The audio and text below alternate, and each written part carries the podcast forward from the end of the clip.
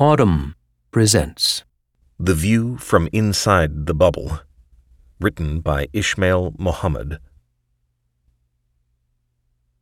Perhaps the most repeated phrase in Uncanny Valley, Anna Wiener's memoir of life as a tech industry worker, is, "I did not know."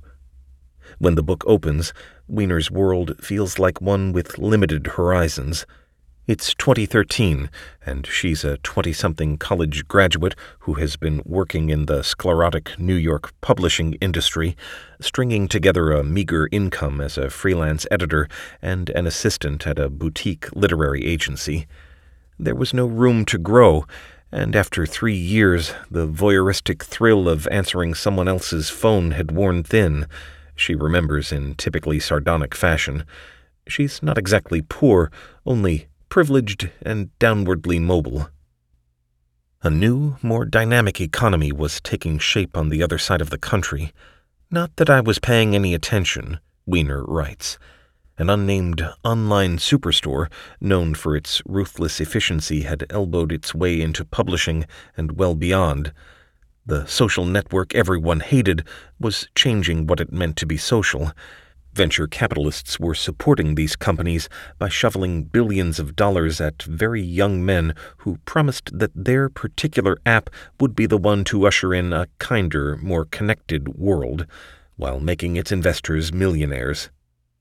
Though tech had insinuated itself into many facets of Wiener's life, her waking hours were spent tethered to her computer, working, using the social network everyone hated, writing blog posts, and scrolling her way through images, she hadn't stopped to think about the people, structures, and forces that had enabled that entwining. Then she got a tech job in San Francisco and discovered that the screens she had been staring at weren't as transparent as they seemed. Yet she remained, by her own account, remarkably clueless about the larger implications of the industry she'd wandered into. We're not at a loss for in-depth accounts of the tech industry these days. Reporters, cultural critics, academic historians, and tech figures themselves have been busy trying to explain a social and economic paradigm shift that's affected everything from our dating lives to the security of municipal infrastructure. Books like Alexandra Wolf's 2017 Valley of the Gods have fetishized Silicon Valley, offering portraits of tech as a culture apart, rising up to replace the moribund institutions that have failed society: academia, public transit, local news media, government. Other books, such as Zucked, Waking Up to the Facebook Catastrophe by Roger McNamee, a venture capitalist and an early mentor of Mark Zuckerberg's, have taken a far darker view. Where these accounts converge is in portraying tech as nothing less than the catalyst of a radically new social order.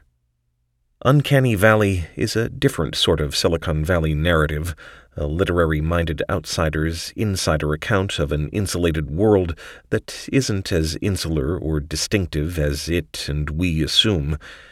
Wiener is our guide to a realm whose denizens have been as in thrall to a dizzying sense of momentum as consumers have been. Not unlike the rest of us, she learned, they have been distracted and self-deluded in embracing an ethos of efficiency, hyper-productivity, and seamless connectivity at any cost.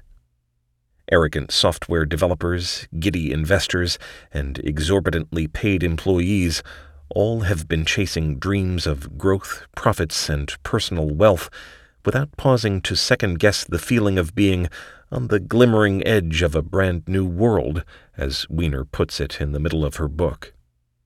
Now, from the vantage of 2020, the unintended consequences of the chase are glaringly obvious. But why was the recognition so slow in coming? Wiener downsizes that question to human scale. How, even half a decade ago, a lifetime in the valley, could everyone still have been so blinkered, from those at the top down to her and others at the bottom? Complicity is Wiener's theme, and her method. She's an acute observer of tech's shortcomings, but she's especially good at conveying the mind of a subject whose chief desire is to not know too much. Through her story, we begin to perceive how much tech owes its power, and the problems that come with it, to contented ignorance. Wiener's participant-observer journey calls to mind a predecessor.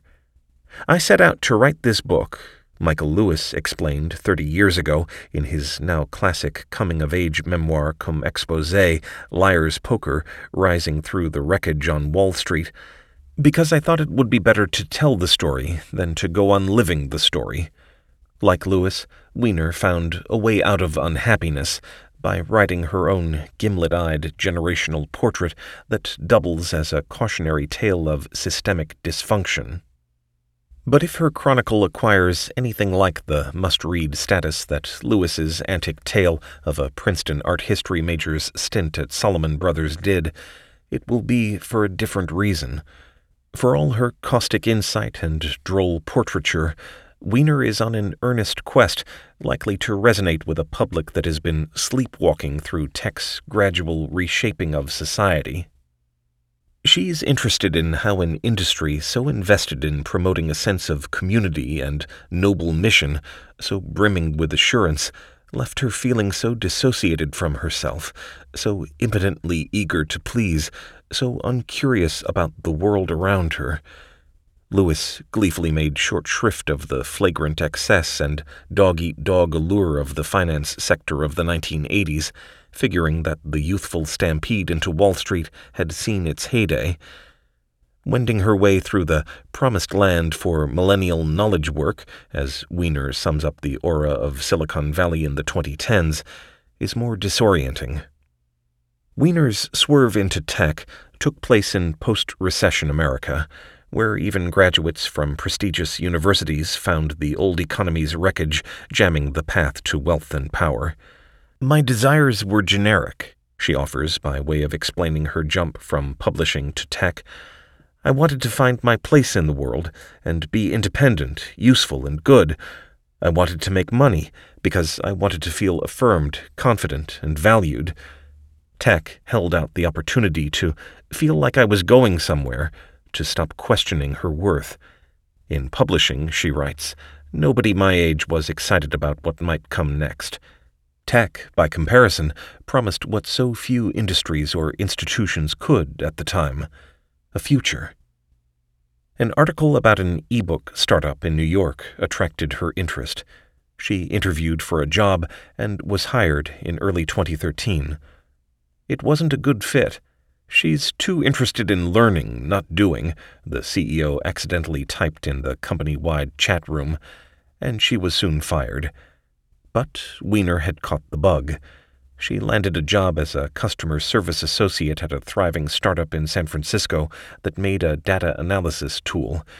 It was the hottest of products in an era when ever more finely articulated data about consumers had emerged as the most valuable commodity of all.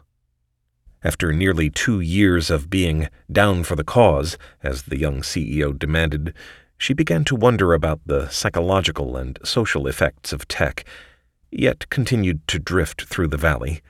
Another support team job, this one at an open-source startup, meant a pay cut, but she was drawn by the promise of better work-life balance and the idealism and old-school techno-utopianism. To watch Wiener watching herself become absorbed by her valley existence, and then ever so gradually alienated, is to recognize along with her that the social life of the tech industry holds the key to understanding its hypnotic sway and the corrosive effects of its cult-like culture. Paradoxically, the valley's vaunted commitment to transparency and social change gets in the way of perceiving its actual social effects. On Lewis's every man for himself Wall Street, brutal hierarchy, cutthroat drive, and greedy opportunism were out in the open. In the valley, money still counts, of course. Billions of dollars slosh across the Bay Area. But Wiener was seduced by the confidence of young men who had recalibrated the style and the scale of ambition. These geniuses see themselves in direct competition with the middle-aged leaders of industry. Their own professed faith in principles that promise meaning and purpose, along with an optimized lifestyle, marks a crucial and contagious difference. Wiener bought into the narrative, trusting innovators who she thought would be enlightened versions of Wall Street titans. I wanted to believe that as generations turned over, those coming into economic and political power would build a different, better, more expansive world, she writes, and not just for people like themselves. No wonder she let these men supply goals that felt suitably rewarding. Wiener is wittily merciless in portraying how susceptible she was to the sense of ownership and belonging, the easy identity, the all-consuming feeling of affiliation that startup culture promotes, the quirky office camaraderie, the I am data-driven t-shirts, the scavenger hunts, the CEO given to pronouncements like, "We are making products that can push the fold of mankind." Wiener lets the details accrue. At this point, though, the self-parodic tech ambiance is low-hanging fruit. Her real feat is exposing her own persistent failure to register the big picture. She had a ringside seat to just about every issue that has tarnished tech's aura since 2016. Privacy invasion, sexism, lack of diversity, internet harassment, conspiracy campaigns. Yet she wasn't especially attuned to trouble. She was too intent on making sure her bosses thought she was smart and in control. At the analytics startup, for example, Wiener came to understand that transparency for the masses wasn't ideal. Better that the masses not see what companies in the data space had on them. In fact, she experienced the allure of unfettered access to data herself. In order to solve her customers' problems, she was permitted to use a setting known as God Mode, which let her see customers' data on their customers, as if invading privacy were a video game. Datasets were mesmerizing, she confesses. And when a government whistleblower revealed that just this sort of information could be accessed by intelligence services, her supervisor was quick to rally employees to the cause. "Don't forget, we're on the right side of things," he told them. "We're the good guys." For all the industry's talk about scale and changing the world, I was not thinking about the broader implications, Wiener writes. I was hardly thinking about the world at all. She'd exchanged cluelessness about what was behind the internet for willful ignorance about the tech industry's impact on the world. But, millennial that she is, a beneficiary, she wryly notes, of 2 decades of educational affirmation, parental encouragement, socioeconomic privilege, and generational mythology, she finally began to see the toll the industry was taking on her. Tech's ethos of optimization, far from giving her genuine purpose, had sent her, in her job and in her life, careening across the internet like a drunk. Meanwhile, beyond the valley, America was roiling, its polarization intensified by social media, and digital surveillance was spreading. Not that Wiener really noticed. I had felt unassailable behind the walls of power. Society was shifting, and I felt safer inside the machine.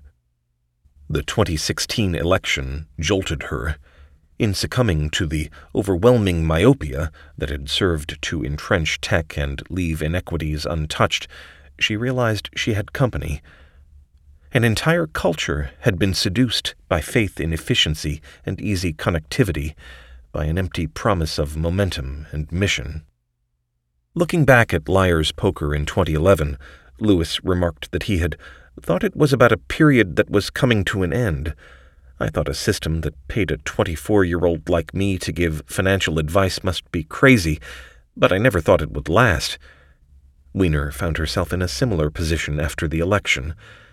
I thought for a while that everything would change. I thought that the party was over. She anticipated a newly chastened valley, forced into an awareness of its deficiencies and shorn of its excesses. But like Tom Wolfe's Masters of the Universe, the young men of Silicon Valley weren't interested in humility. They had inexorable faith in their own ideas and their own potential, she says. The election only marked a new cycle in tech's lifespan, a new chance for its titans to prove their exceptionality.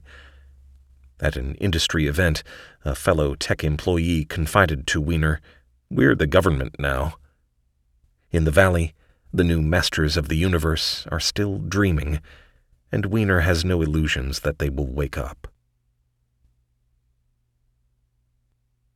If you enjoyed this production, find the best long-form articles read aloud in the Autumn app, available now for iPhone.